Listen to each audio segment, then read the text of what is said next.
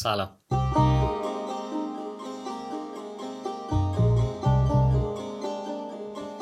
من علی لامعی‌ام و شما به پادکست مدرسه نرو گوش میدید.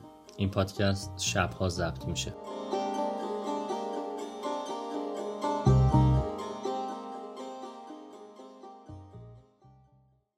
توی مقدمه این پادکست که توی اپیزود 0 در واقع فایل اینترو منتشر شد، خیلی کوتاه توضیح دادم، کمتر از 1 دقیقه، ولی اینجا میخوام بازش کنم. از اسم پادکست میخوام یک کتاب رو معرفی کنم که یکی از الهام بخش ترین منابع من توی دسترسی خودم به چیزهایی که نیاز دونستم اونها رو بخونم و ازشون یاد بگیرم و توی مسیر زندگی خودم ازشون استفاده کنم.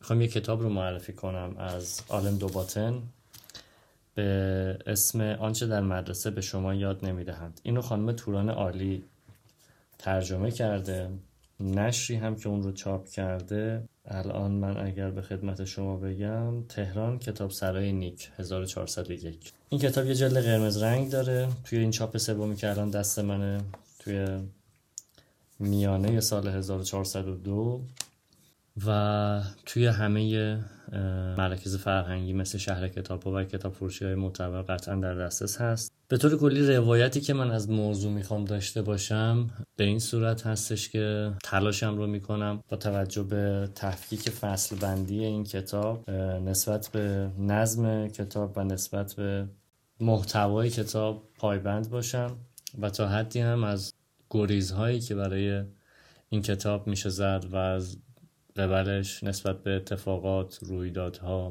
تجربه ها و یا حتی اگر اتفاقات روزمره در طول ضبط این پادکست باشه بهشون اشاره کنم. خیلی زود الان نمیخوام توی قسمت اول وارد کتاب بشم، بیشتر میخوام از دغدغه های خودم و از اینکه چی شد سمت انتخاب همچین موضوعی رفتم بگم. به طور کلی امروز توی موقعیتی هممون قرار داریم یا قریب به اکثرمون توی موقعیتی هستیم که همیشه به این فکر میکنیم و یا حداقل بهش فکر کردیم، ازش عبور کردیم و یا ممکنه بعداً بهش فکر کنیم.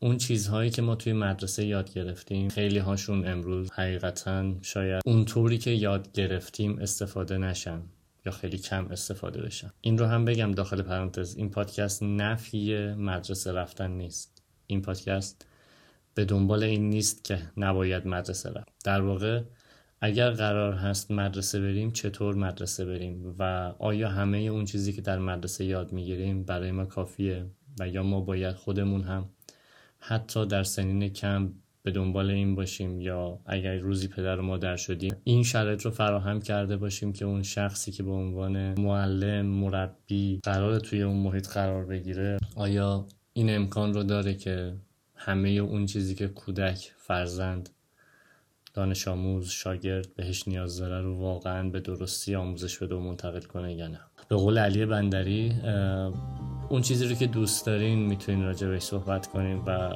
الهام بخش انتخاب موضوع من همین بوده که اون چیزی که دوست دارم و میتونم بدون اینکه از روی متنی بخونم یا خیلی زیاد راجع بهش تحقیق کنم به این علت که بیشتر بهش علاقه دارم صحبت کنم.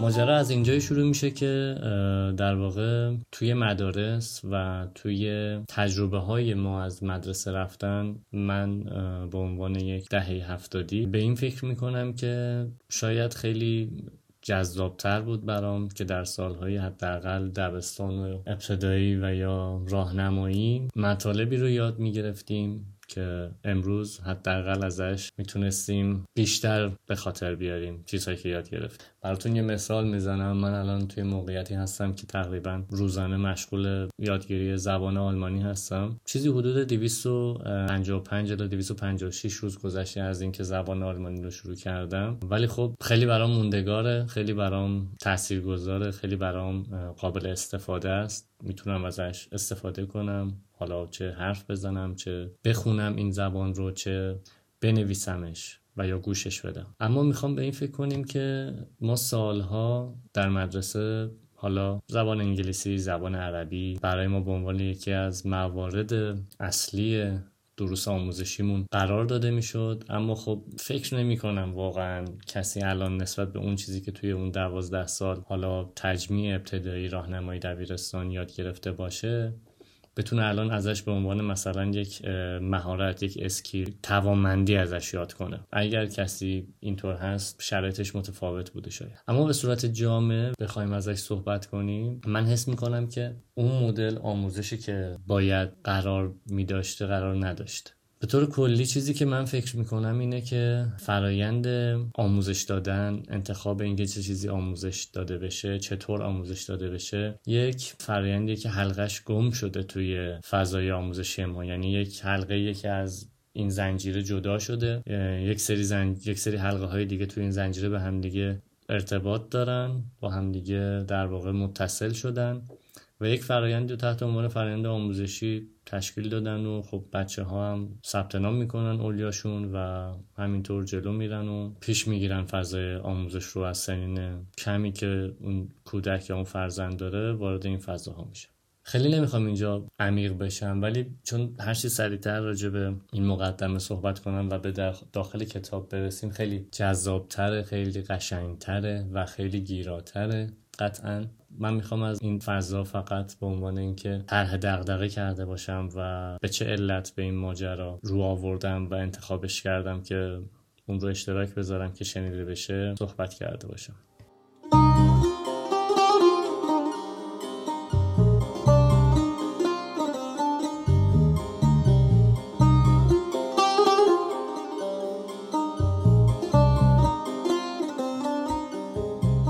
وارد کتاب میشم، از فصل اول شروع میکنم. مترجم و نویسنده مقدمه خودشون رو داشتن که حالا من بخشی از اون رو با توجه به نیاز و دریافت خودم از ماجرا براتون گفتم، ولی میخوام وارد فصل اول بشم که توی صفحه 11 این کتاب هست. شروعش میکنم به خوندن و حالا سعی میکنم پیوستگی خوندن این کتاب رو حفظ کنم. حالا جایی چیزی به ذهنم اومد حتما بهتون میگم، با هم دیگه جلو میریم.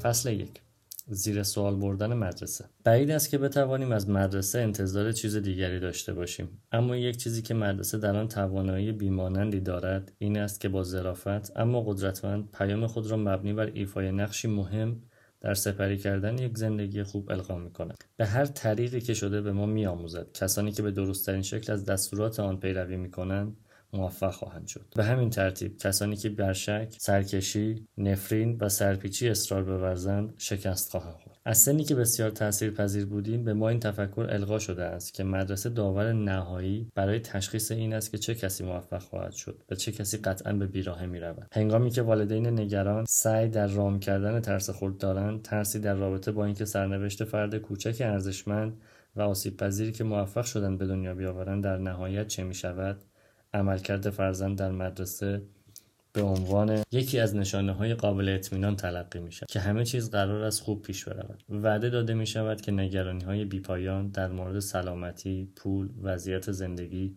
عشق، دوستی و اعتبار فرو خواهد نشست. فرد باید از استحکامی درونی برخوردار باشد. تا وقتی معلم تاریخ توضیح می‌دهد که فرزندی در یک امتحان با موضوع جنگ داخلی استعداد واقعی نشان داده است، خوشحال نشود، یا وقتی معلم ریاضی هنگام اتمام نمودارهای توزیع بی‌دقتی را آشکار می‌کند ترسی به خود راه ندهد.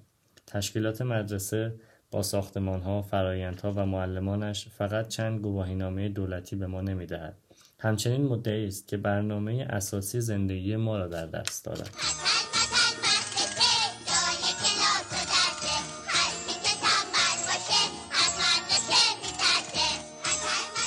زمان زیادی طول می‌کشد تا درس اخلاقی پیچیده‌تر پدیدار شود. کسانی که در مدرسه بهترین عملکرد را دارند در دراز مدت لزوما در زندگی به خوبی عمل نمی کنند و برعکس. آیا این امر باعث خوشبختی یا حتی شناخت دنیای خارج شده است؟ آنها ممکن است بی احساس و بدون کنترل باشند، نتوانند دوستی‌هایی از نوع صحیح را ایجاد کنند یا در روابط خود بی‌پروا و تنها باشند. مسیری که به نظر می‌رسید ضامن موفقیت باشد به مشکل برخورده است. با این اوصاف حالا دیگر نباید از شنیدن این حرف‌ها خیلی شگفت زده بشویم.